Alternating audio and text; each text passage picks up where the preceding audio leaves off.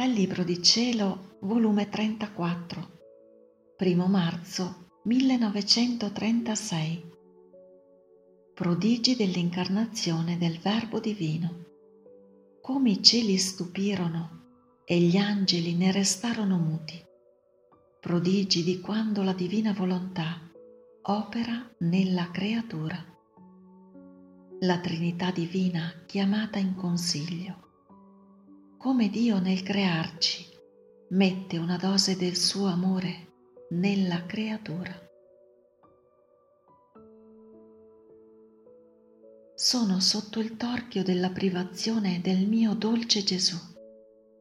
Mi sento premuta, disfatta, come se la mia vita volesse finire, ma il voler divino trionfante sul mio piccolo essere sorge nell'anima mia e mi chiama a fare la mia giornata nella sua volontà. Mi sembra che mentre mi sento morire senza morire, essa forma la sua vittoria ed è il suo trionfo e risorge sulla mia volontà morente la sua vita, più bella, tutta piena di maestà e di duplicato amore. Oh, volontà divina, quanto mi ami. Tu mi fai sentire la morte per accentrare maggiormente la tua vita in me.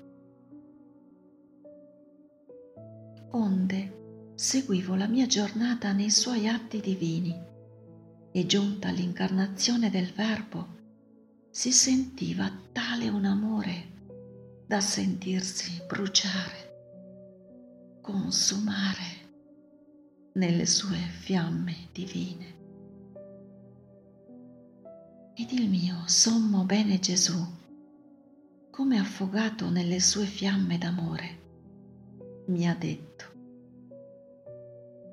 Figlia mia benedetta, il mio amore fu tanto nell'incarnarmi nel seno della mia Madre Celeste che cieli e terra non potevano contenerlo. L'atto di incarnarmi avvenne in un atto d'amore così intenso, così forte, così grande, che era più che bastante a bruciare tutto e tutti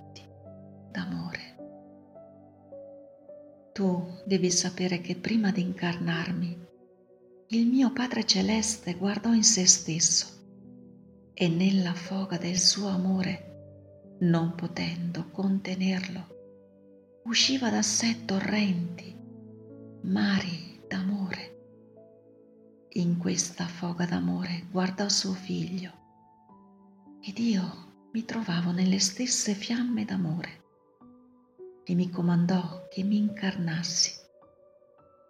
Io Ciò lo volevo, in un impeto d'amore senza lasciare mio Padre, né lo Spirito Santo.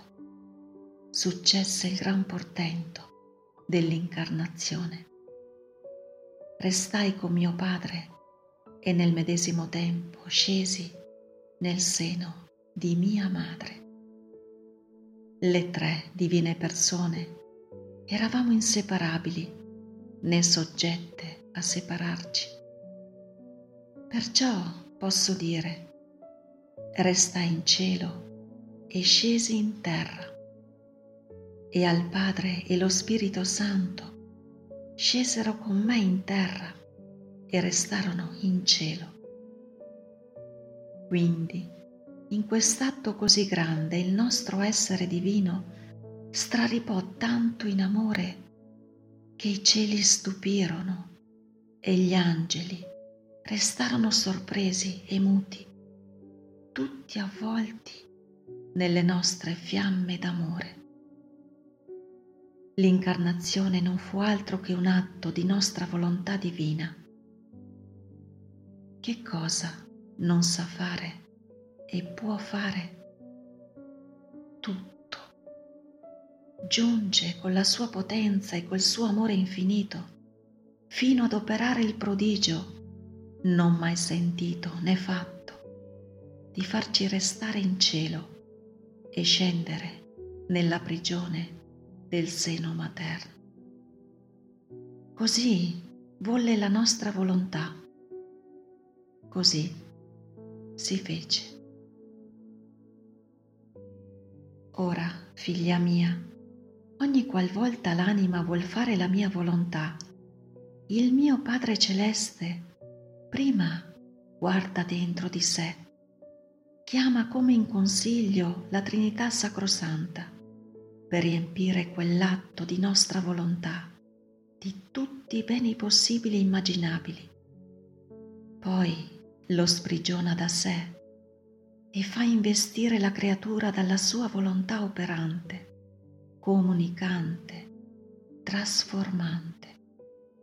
E come nell'incarnazione le tre divine persone restarono in cielo e scesero nel seno dell'Immacolata Vergine, così la mia volontà con la sua potenza trasporta con sé nel suo atto operativo la Trinità Divina nella creatura, mentre la lascia nel cielo e vi forma nella volontà umana il suo atto divino. Ora, chi può dirti le meraviglie che vengono rinchiuse in quest'atto della nostra volontà? Il nostro amore sorge e si diffonde tanto da non trovar posto dove mettersi e quando tutto è riempito si ritira nella nostra sorgente.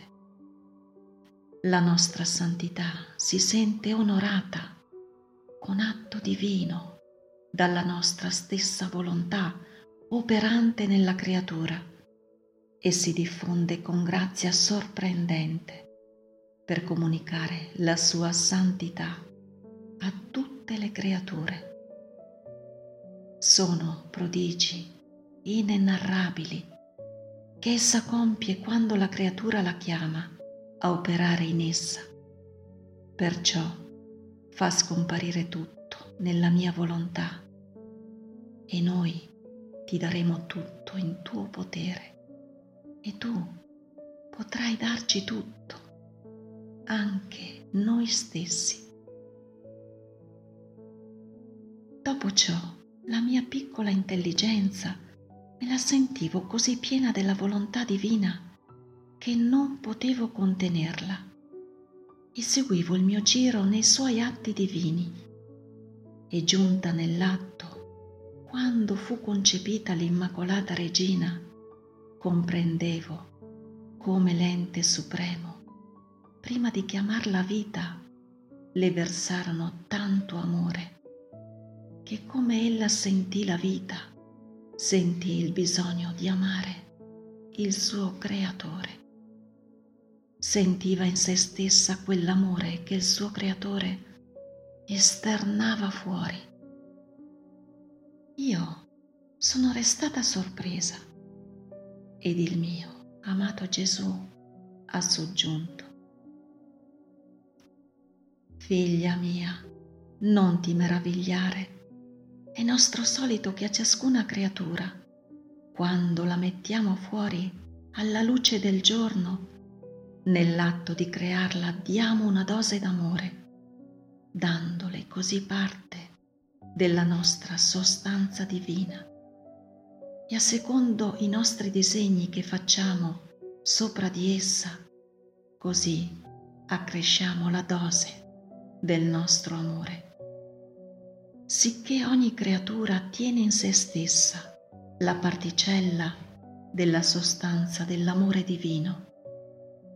Altrimenti, come poteva amarci se noi stessi non mettevamo del nostro per farci amare? Sarebbe chiedere ciò che non teneva.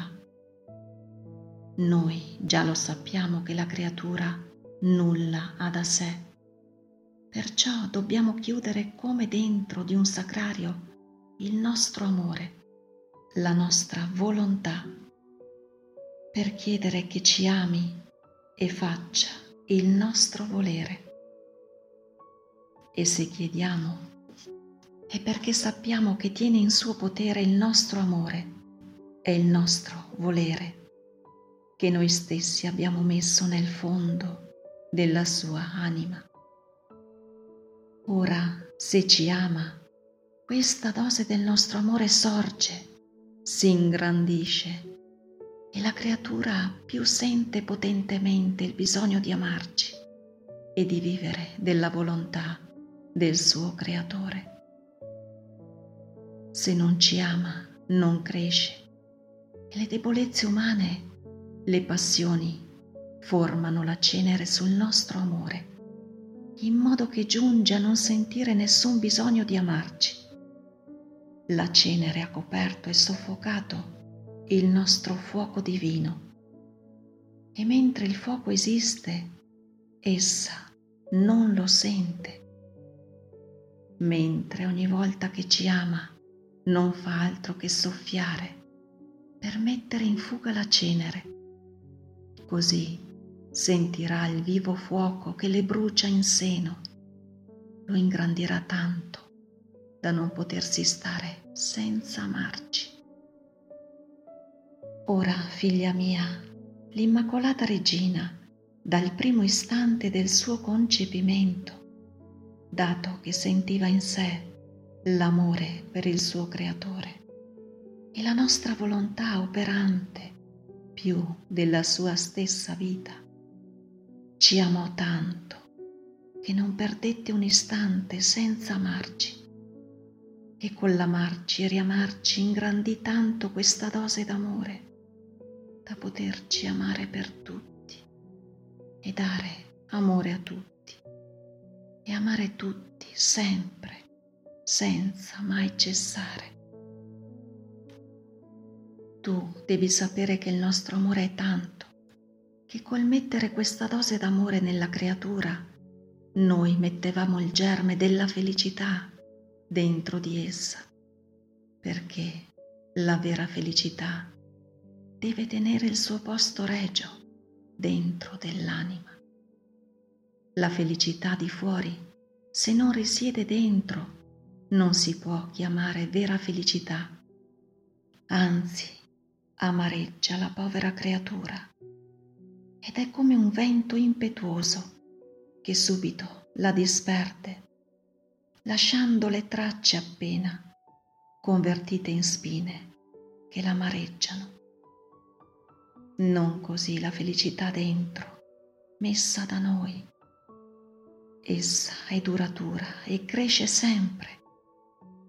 E poi amare è felicitarsi e felicitarci. Chi non ama non può essere mai felice. Chi non ama non ha nessun scopo né interesse di compiere opere, né sente l'eroismo di far bene a nessuno.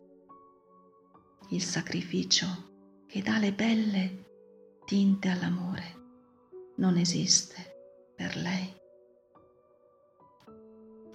Onde la Vergine Santissima possedeva il pelago della felicità, perché possedeva tante vite d'amore per quante creature esistono, non solo, ma col non fare mai la sua volontà, ma sempre la mia, formava tante vite di mia volontà in essa, in modo che può dare a ciascuna creatura una vita d'amore e una vita di voler divino. Ecco, perciò con diritto è regina dell'amore e regina della volontà suprema.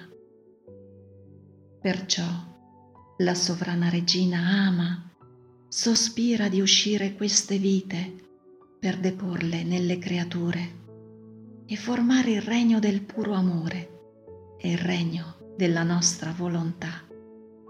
E così giungerà al punto massimo di amare il suo creatore e al punto massimo di amare e di far bene alle creature. Fiat.